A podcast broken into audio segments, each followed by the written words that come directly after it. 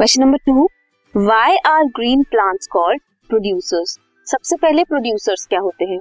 कोई चीज़ अगर कोई प्रोड्यूस करता है जनरेट करता है तो वो जो पर्सन है, जो इन जनरेट कर रहा है या प्रोड्यूस कर रहा है, उसे कहेंगे प्रोड्यूसर अब जो ग्रीन प्लांट्स हैं, इनके पास क्या होता है? इनके पास होते हैं क्लोरोफिल क्लोरोफिल की हेल्प से जब इन्हें सनलाइट मिलती है, ये क्या करते हैं? ये अपना खाना खुद बनाते हैं। They produce their own food by the process of photosynthesis इसलिए इन्हें प्रोड्यूसर्स कहते हैं। ये अपना खाना तो बनाते ही हैं खुद। अपना न्यूट्रिशन ये खुद लेते हैं। ऑटोट्रॉपिक मोड है। साथ ही साथ जितने भी हिटेरोट्रॉप्स हैं लाइक वी ह्यूमन बींग हम भी किस पे डिपेंड रहते हैं? हम भी प्रोड्यूसर्स मींस इन प्लांट्स पे डिपेंडेंट रहते हैं अपने न्यूट्रिशन के लिए, अपने फ़ूड के लिए।